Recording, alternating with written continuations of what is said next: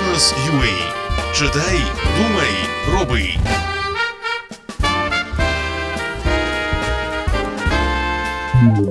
Впливати на владу в Європі законно. Міф. Авторська колонка Єкатерини Отарченко, політтехнолога, партнера компанії SIG Group Ukraine. Якісна комунікація між бізнесом та владою це реальна адекватна практика в США та в Європі. Вона може називатися по-різному: адвокація, лобізм, public affairs, public advocacy, JR. може мати різні відтінки. Однак це необхідний законний механізм впливу на прийняття управлінських рішень в державі. Майже в кожній цивілізованій країні світу існує інститут лобізму. Хоча рівень деталізації законодавства в цій сфері в різних державах дуже відрізняється, еталоном регулювання та контролю процедур лобізму в світі є норми країн Європи. А от в Україні лобізм асоціюють з незаконними діями. Хто вони такі? Лобісти. Лобісти в багатьох випадках виступають як добре підготовлені експерти у конкретних вузьких сферах і мають здібності пояснити складні теми у доступній та зрозумілій формі. Кінець цитати Джон Кеннеді. Сучасний європейський лобіст це освічений високооплачуваний фахівець, посередник між групами інтересів та законодавцями, членами уряду. Лобісти за кордоном працюють відкрито, діють в рамках законодавства, платять податки. Вихода від лобіювання не одностороння. Її отримують обидві учасники діалогу. Допомагаючи лобісту у законодавчому процесі, політик може розраховувати на його підтримку у вигляді фінансування майбутніх політичних проєктів. Лобізм у різних кутках Європи.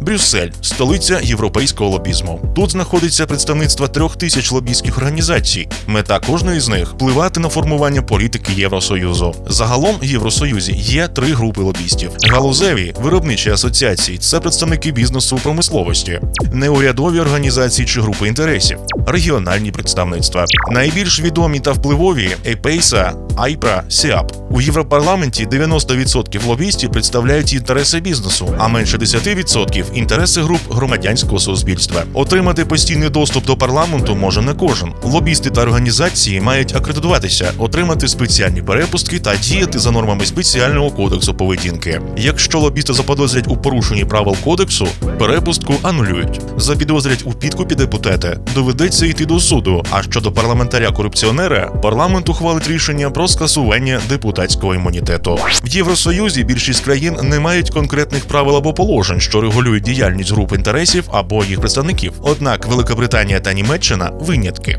Німецький парламент він єдиний в Євросоюзі прописав додаткову процедуру до свого закону про регламент. Вона зобов'язує усі групи, які бажають висловити або захистити свої інтереси в Бундестазі, офіційно зареєструватися. До речі, в Німеччині надають перевагу вислову групи інтересів, а термінів лобі або лобіст намагаються уникати. У разі необхідності парламент і комітети можуть запрошувати представників різних груп інтересів на свої засідання без попередньої реєстрації. Правила лобізму у Великобританії не регулюються законодавством.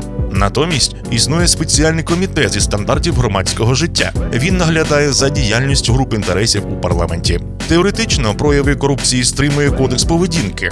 Він зобов'язує сповіщати народних обранців про свої фінансові інтереси, зокрема про прибутки поза парламентом. Кодекс також забороняє грати роль оплачуваного адвоката, брати фінансову подяку за промову в парламенті та запитання до уряду за створення законопроєктів або поправок до них. Однак у кодексі не зазначено, що парламентарі не можуть брати плату за консультації чи поради. Часом це можна використовувати як виправдання контактів з лобістами.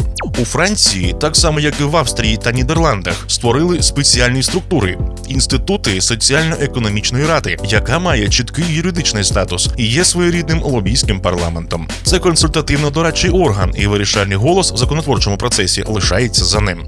В Євросоюзі лобісти співпрацюють з усіма інститутами, які впливають на прийняття рішень. Найбільш важливого значення набувають контакти лобістів з Європейською комісією. Вона веде міжнародні торгові переговори та потребує експертних висновків. Комісія проводить різні громадські обговорення разом із лобістами. Важливе значення для лобістів представляють структурні підрозділи комісії, наприклад, Генеральний директорат з торгівлі та комітет 133. Це консультативні органи з торгової політики. Комісія відкрита для лобійських груп і прагне зберегти неформальний характер стосунків з лобійськими структурами. При цьому члени комісії бажали надати дати можливість громадянам Євросоюзу дізнатись про те, які ж саме інтереси впливають на прийняття рішень та скільки це коштує. Так з'явився добровільний реєстр, і наразі тут зафіксовано 2700 лобістських структур. А у 2006 році комісія випустила так звану зелену книгу. У ній встановлено, що таке лобізм. Запропоновано систему реєстрації лобістських угруповань та нагляду за лобістською діяльністю. Тут також визначено загальний кодекс поведінки лобістів та санкції у разі порушення кодексу.